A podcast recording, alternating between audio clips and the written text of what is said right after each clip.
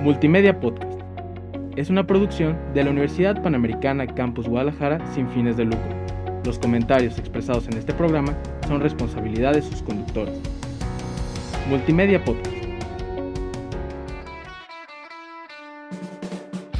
Estás escuchando Multimedia Podcast. Encuéntranos en Facebook como Multimedia GDL.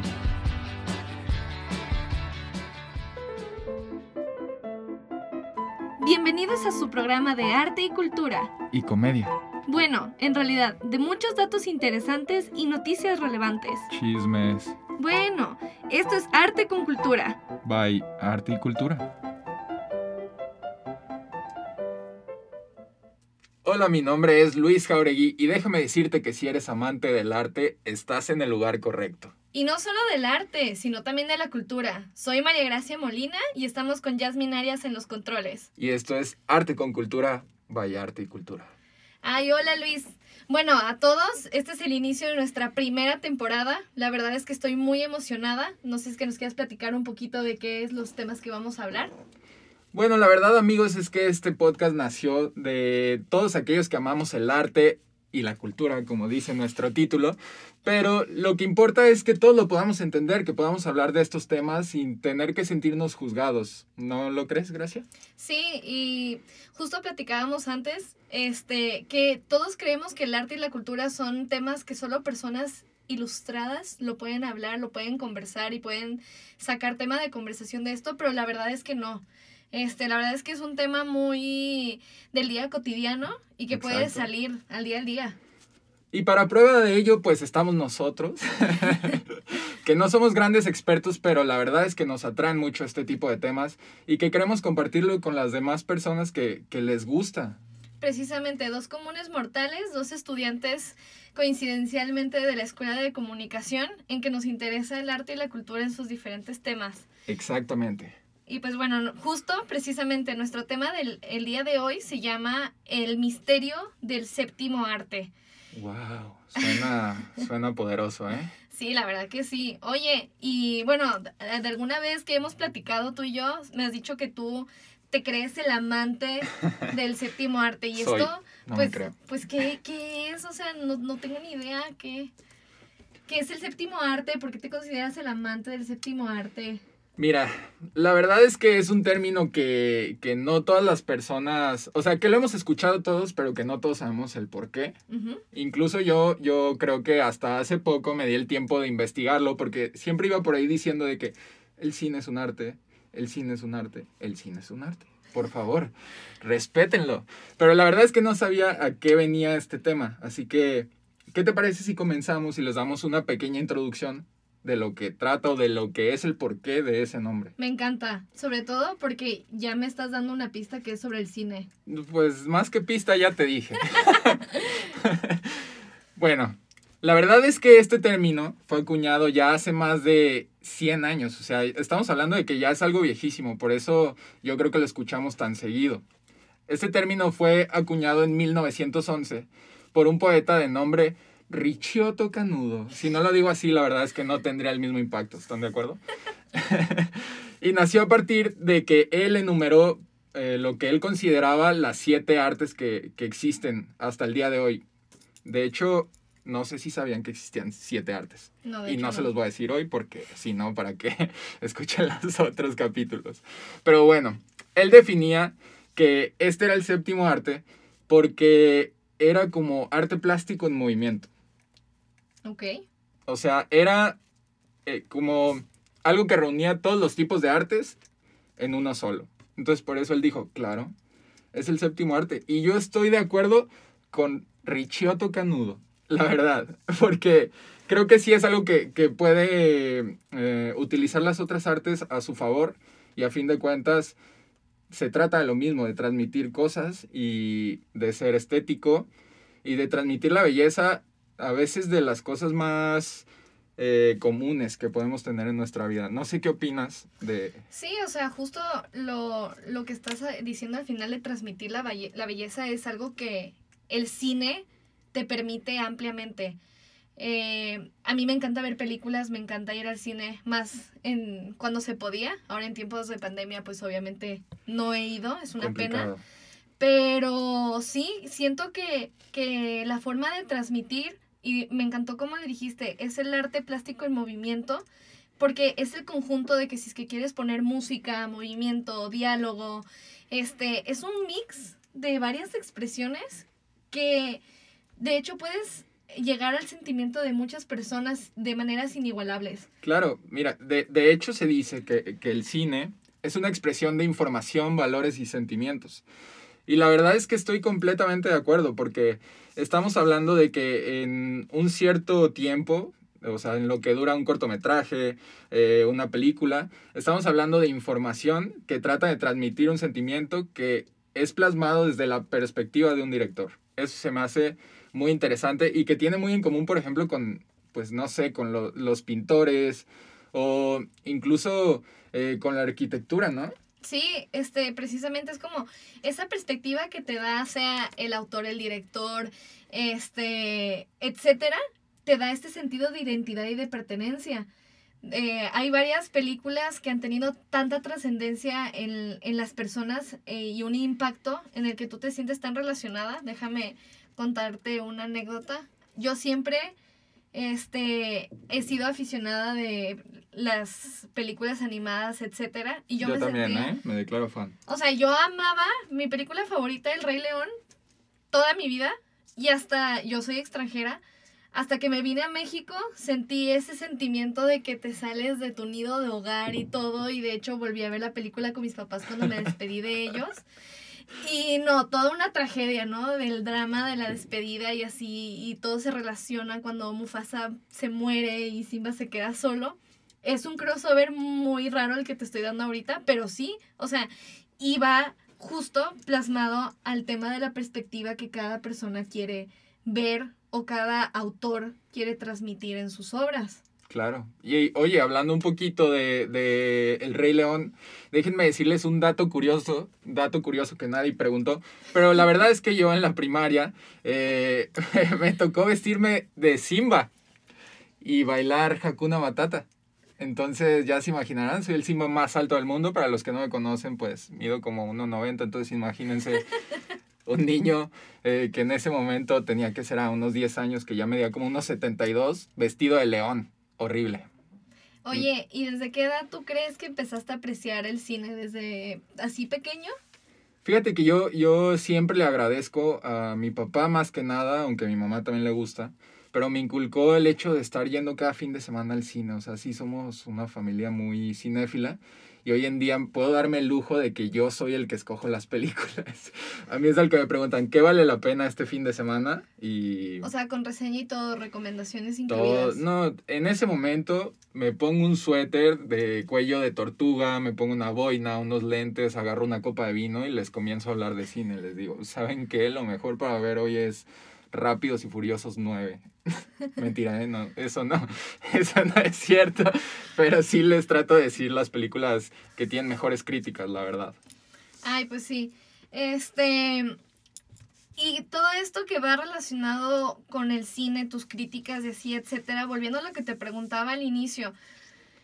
Tú, considerado con este tema del amante del séptimo arte, ¿cuál es así tu recomendación semanal? Y luego me quiero pasar a una sección que va a estar muy interesante, pero ¿cuál crees tú que va a ser la recomendación de la película de esta semana? Pues mira, la verdad es que estaba pensando en recomendarles películas eh, como muy ligeras a todos los que nos estaban escuchando, pero eh, creo que al ser el podcast de arte con cultura debemos de dar películas que nos puedan ayudar en di- diferentes momentos de la vida o que incluso podamos aprender de ellas. Entonces me gustaría eh, recomendarles Roma. Obviamente escuchaste de Roma, sabemos el meme de Roma, es el que dijeron que que se grabó, que porque era en Venecia y no sé qué, y, o sea, no, estamos hablando de la colonia Roma, la película de Alfonso Cuarón que rompió esquemas, que fue nominada a 12 premios de la Academia, que lastimosamente no ganó mejor película, pero sí ganó mejor película extranjera, y que la verdad es, ¿cómo se podría decir? Es un relato muy personal de un director acerca de su niñez, y de la relación que tuvo con, eh, la que en ese momento era la trabajadora de su casa, que los cuidaba, que les daba de comer, que los acompañaba a todos lados. Puede parecer una película eh, muy lenta, pero creo yo que eh, la experiencia que se busca o lo que él trata de transmitirnos es eh, ser unos observadores más de su vida. O sea, estás presenciando la vida de Alfonso Cuarón cuando era pequeño, ¿sabes?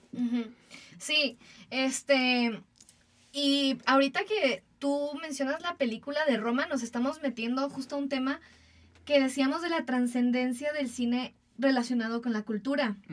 ¿Sabes? No solo eh, Cuarón transmitió muchos sentimientos eh, que pasaron en la década de los 70 y que tuvieron que sufrir, etcétera, sino uno de los de las cosas que más me impacta del cine es que se lo muchas veces se dudaba si es que era una ciencia o si es que era cultura. Este tenían este este tema en que no sabían cómo lo iban a clasificar porque precisamente una película está desarrollada por por varios este vínculos y antecedentes culturales, pues. Y que es a lo que me voy con esto, que tengo un, un dato súper interesante. Yo me puse a, a, a relacionar que para mí el boom del cine en mi historia de, de conocer un poco de películas fue gracias a la Segunda Guerra Mundial. Ok. Este, a mí me encanta ese tema, me encanta la historia. He visto varias películas y una vez me entró la duda y dije, ¿por qué hay tanta, por qué se sabe tanto, por ejemplo, de la Segunda Guerra Mundial y no se sabe tanto de la Primera? Y aquí lo interesante es que eh, los judíos eran personas muy conocedoras, muy ilustradas, que en el momento en que cae el holocausto, ellos tenían la necesidad de transmitir lo que estaban viviendo. Aproximadamente en esa época se grabaron casi 190 películas durante la guerra. Ah, ya casi a finales del 2012, yo creo que estaban llegando a las 900 producciones relacionadas con el tema. Y todo esto va ligado porque fue la manera en que ellos pudieron trascender su perspectiva de la historia. Si te das cuenta, hay muy pocas películas que están del lado nazi Claro. y hay varias que están desde el lado judío. Y entonces es interesante porque ya no solo es un tema trascendental cultural, sino también es un tema que puede marcar hitos históricos.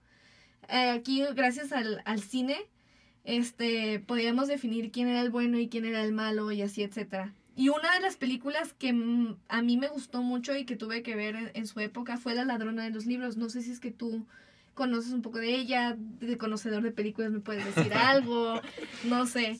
Sí, claro, obviamente eh, me tocó verla en su momento, fue en el 2013. La verdad, esta película no, no, voy a decir que yo fui el que la propuse, fue mi hermana, ella es una gran, eh, una gran amante de los libros y me dijo, ¿sabes qué? Este libro está impresionante y yo creo que la, peli la película puede estarlo también. Fue escrita y dirigida por Brian Percival y está basada en la novela de Marcus Zusak, del mismo nombre. Es una película que nos cuenta la historia de Liesel Memminger, una niña de nueve años que empieza a robar libros porque le, le empieza a llamar la lectura. Y ella es adoptada por una familia obrera eh, alemana durante la Segunda Guerra Mundial, de hecho.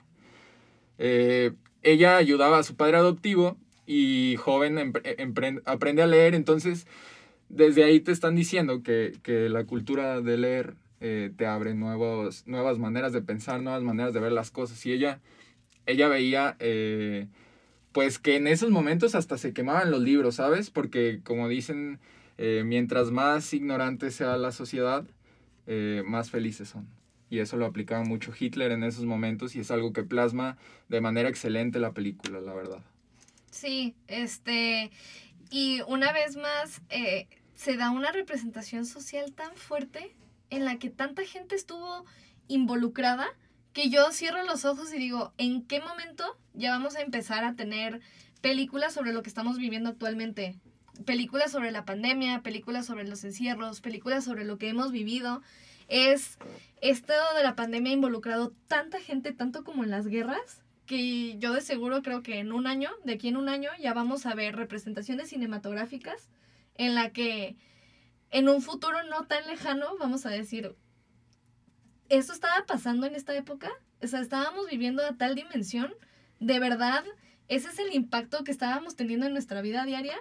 Estaba pasando todo eso a nuestro alrededor. Creo que son tantas cosas a asimilar, tantas preguntas, Y, y sí, o sea, eh, creo que, que se puede relacionar muy fácil la historia, la cultura, el cine, la música y todo con todos los mensajes que quieres transmitir.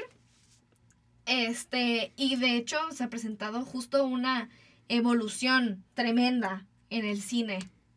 Sí, es cierto, y es algo que, que va a seguir pasando y esperemos nos toque experimentar. Entonces, pues yo creo que, que hay que tener más atención al cine, hay que ver qué nuevas historias pueden salir. Y, y ya. Sí, me parece perfecto. Nos vamos a un corte y regresamos. Atrévete a conocer tus derechos humanos y cuestiona con nosotros la realidad de México. Escucha Derechos sin Rodeos en Spotify. Y bueno, regresamos. Luis, como te comentaba del cine y de este misterio del séptimo arte que me tiene enamorada, la verdad es que me has dado mucho pie de hablar. Es que, ¿qué te puedo decir? Todo lo que yo diga no va a ser objetivo porque pues me encanta. Porque eres el amante del séptimo arte. Claro, por favor, quiero que me reconozcan como el admirador número. No, obviamente no, pero sí me encanta, eso que quede claro. Bueno, y como decíamos antes, este, el cine ha tenido una evolución increíble. De hecho, recién estuve platicando con un amigo y él me decía, ¿aún existe diferencia entre la ficción y la realidad? Y me puse a pensar y yo de que, ay, pues no sé. O sea, siento que hay tantas cosas que, que, que, que está pasando con el desarrollo de tecnologías, robots, etcétera, que ponte uno ve las películas de Marvel y dice, ay, ¿y será posible? ¿Qué, qué te- tú A ese crees? nivel hemos llegado. Sí, o sea, ¿tú qué crees? ¿Que, que, que existe esa clase de, de tecnología actualmente? ¿Que algún día vamos a llegar a eso?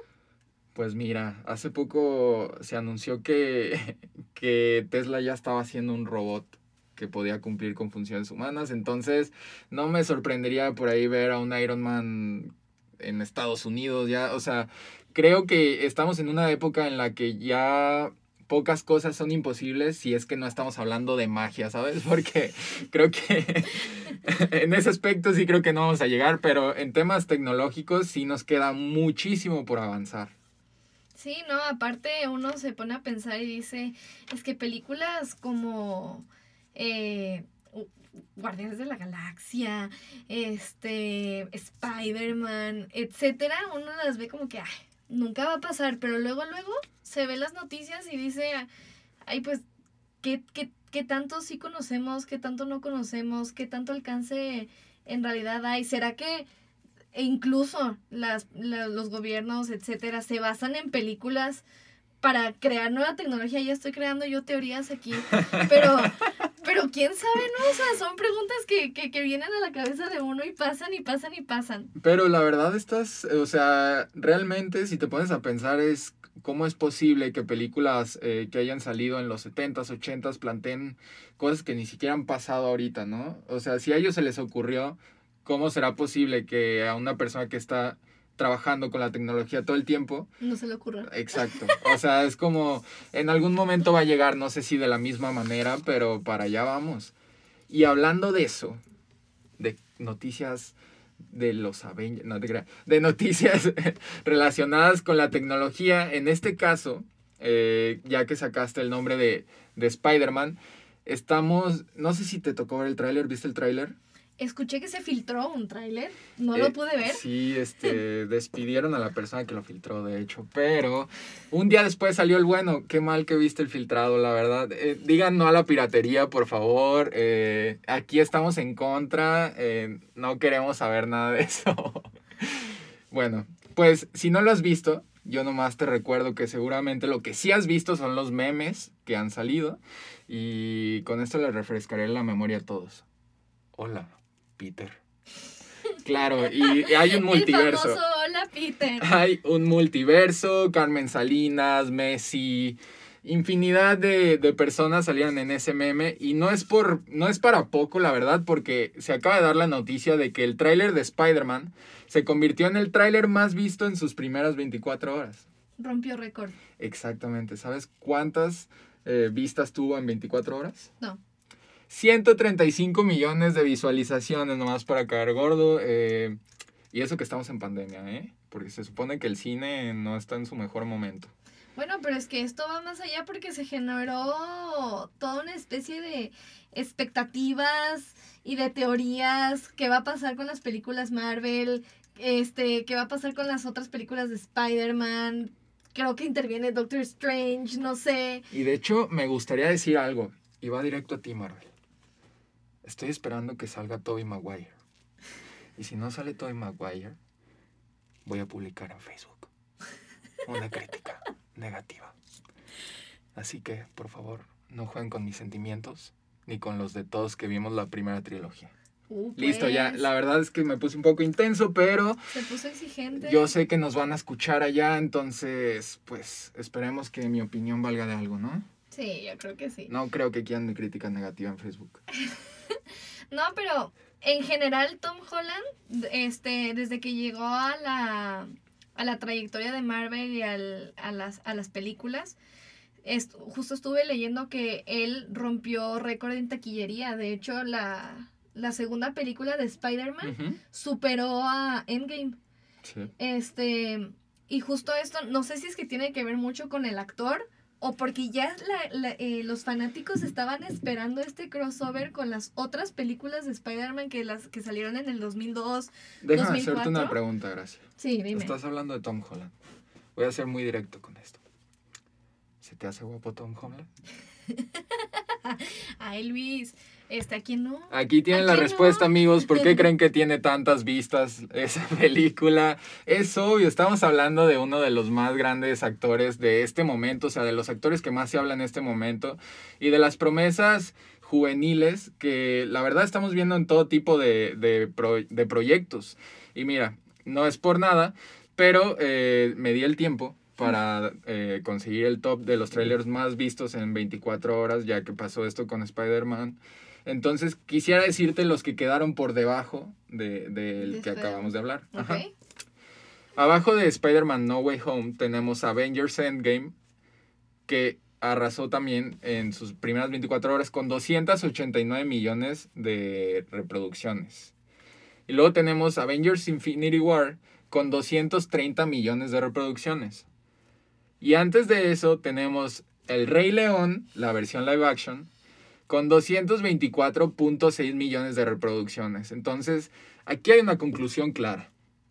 Disney es dueño del cine hoy en día. Eso, bueno, no creo que es hoy en día. Creo que ha sido durante mucho tiempo.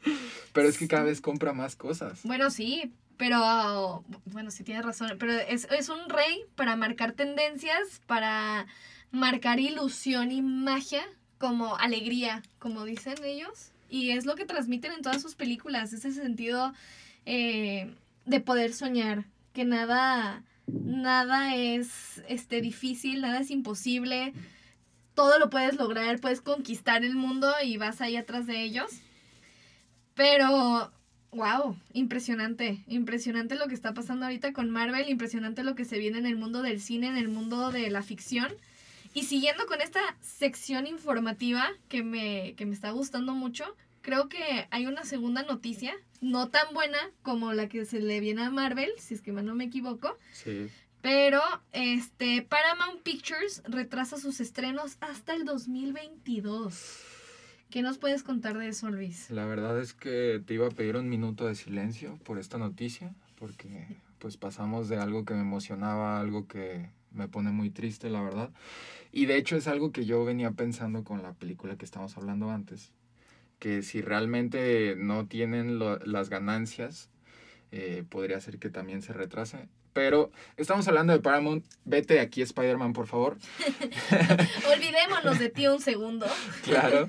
Y sí, por la preocupación de la pandemia y pues las, las repercusiones que ha tenido eh, a nivel económico, eh, Paramount Plus acaba de, de anunciar que sus películas más grandes como Top Gun, que era el regreso de esta grande saga, Jackass Forever, que bueno, la verdad a mí no me encanta, pero es una película como de bromas y así, y Misión Imposible 7, 7, ¿eh? Misión Imposible 7 también sufrió un retraso y se estrenarán hasta el 2022. O sea, estamos hablando de que hasta el siguiente año.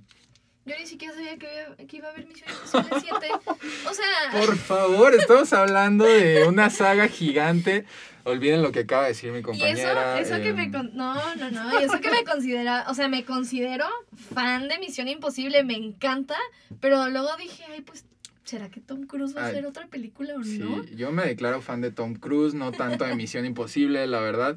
Este, pero sí, eh, y se dice que esta decisión, además de estar relacionada obviamente con el aspecto económico que se está dando en las taquillas de cine, también es porque eh, en su servicio de streaming la productora ha apostado por darle la exclusividad a los cines. O sea, no es como HBO que se ha enfocado en, en estrenar tanto en cine como en su plataforma al mismo tiempo. Bueno, pero este es un problema que se les viene presentando a algunas industrias del cine, incluyendo Marvel. Claro, claro. incluyendo Disney. Este, eh, justo estaban con el tema de apostarle de a ver qué hago, sigo estrenando en cine, me meto al tema virtual, cobro un poco más para el estreno virtual. O sea, es todo un tema también. Sinceramente yo sí estoy en contra de, de estrenar simultáneamente. Para mí la magia del cine no se consigue eh, sentado en tu sala con tu gato pasando a un lado, comiendo eh, palomitas de las de Actu y así. O sea, no, no me convence. Yo prefiero estar en mi salita de cine, eh, totalmente enfocado en la película. Pero déjame decirte otra cosa, porque otra cosa que también influyó eh, en esto fue que eh, debido a las pérdidas que ellos tuvieron al grabar Misión Imposible, Misión Imposible haciendo imposible que se estrene todo. fue una misión imposible grabar Misión Imposible exacto, 7. Exacto. Se paró en diferentes etapas por el coronavirus. O sea, mucha gente del crew tuvo coronavirus y se tuvieron que estar parando y parando las, las grabaciones. Y los costos de este tipo de retrasos son gigantes. O sea, realmente estamos hablando de millones de dólares que no se van a recuperar porque tú como productora tienes que tener todo listo para las fechas establecidas. Y si alguien se enfermó de coronavirus, se para toda la producción y hasta que esa persona salga de ese, de ese padecimiento, se vuelve a regrabar. Entonces, Y precisamente eso te iba a decir con lo que mencionaste tú eh, hace un rato sobre la experiencia, la esencia y la magia de, de pues ir a una película al cine. Pero pues los momentos no nos han dado. Lo- este, lamentablemente lo que, lo que estamos viviendo no nos ha dado la oportunidad de eso. Y mi crítica ante las decisiones del- de los estudios cinematográficos y el tema de los estrenos, pues para mí en su momento sí fue muy atinado que hagan sus, sus estrenos de forma virtual. Ya sé, ya sé que el, este, yo voy a pasar a retirarme. esencia- eh, no sé qué hago aquí. que, que, que, que se pierde la magia del cine y se pierde la emoción, etcétera. Pero siento que a veces se debe poner primero prioridades de seguridad en este caso. Y retomando un poco con la noticia de Paramount, eh, lo, lo, que, lo que les pasó es eso. Fueron eh, situaciones que se salieron de sus manos y eh, que no las podían controlar. Que ya es un tema que va muy ajeno de ellos. Y que así que sí, tuvieron que darse modos y maneras para salir adelante y seguir con la producción y seguir grabando, etcétera. Sí, la verdad es, es una tragedia porque pintaría que hoy en día el cine se está recuperando, pero creo que el sol no les ha salido a todas las, las productoras. O sea, Disney pues sí se puede dar el lujo de sacar en estos momentos Shang-Chi, ese tipo de películas que yo creo que se tiene presupuestado que no, no sean los grandes éxitos taquilleros, pero otras como Paramount sí están sufriendo y tienen que retrasar sus mayores apuestas del año y es, es algo triste porque no se sabe en qué momento vamos a salir de, de este tema, la verdad. Sí, sí, sí, hay mucha incertidumbre. Hay, este, pues algunas industrias de, del cine y de este, este séptimo arte están en riesgo, pero creo que con adaptación y con los medios y la forma, todo es posible. Sí, la verdad es que sí. Eh, también yo creo que el, el susto de Paramount eh, se dio también porque no sé si sabías, pero Black Widow tuvo, eh, un- fue un fracaso en taquilla, eh, salieron todos peleados, Scarlett Johansson Hubo una demanda de Sí, o sea, sí. estuvo terrible y también actualmente la nueva película de DC Comics, la de El Escuadrón Suicida se llama, este también ha tenido muchos problemas en cuanto a taquilla. Y pues yo creo que eso es lo que está asustando a las demás productoras porque estamos hablando de gigantes del entretenimiento.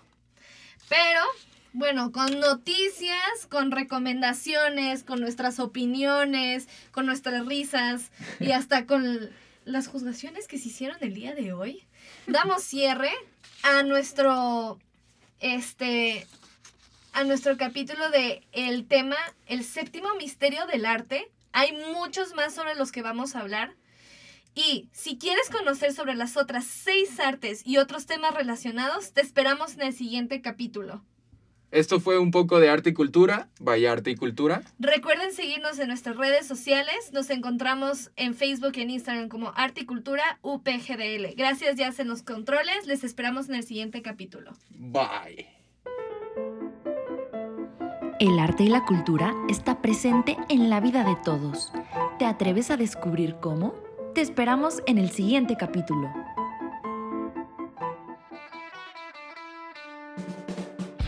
Estás escuchando Multimedia Podcast. Encuéntranos en Facebook como Multimedia GDL.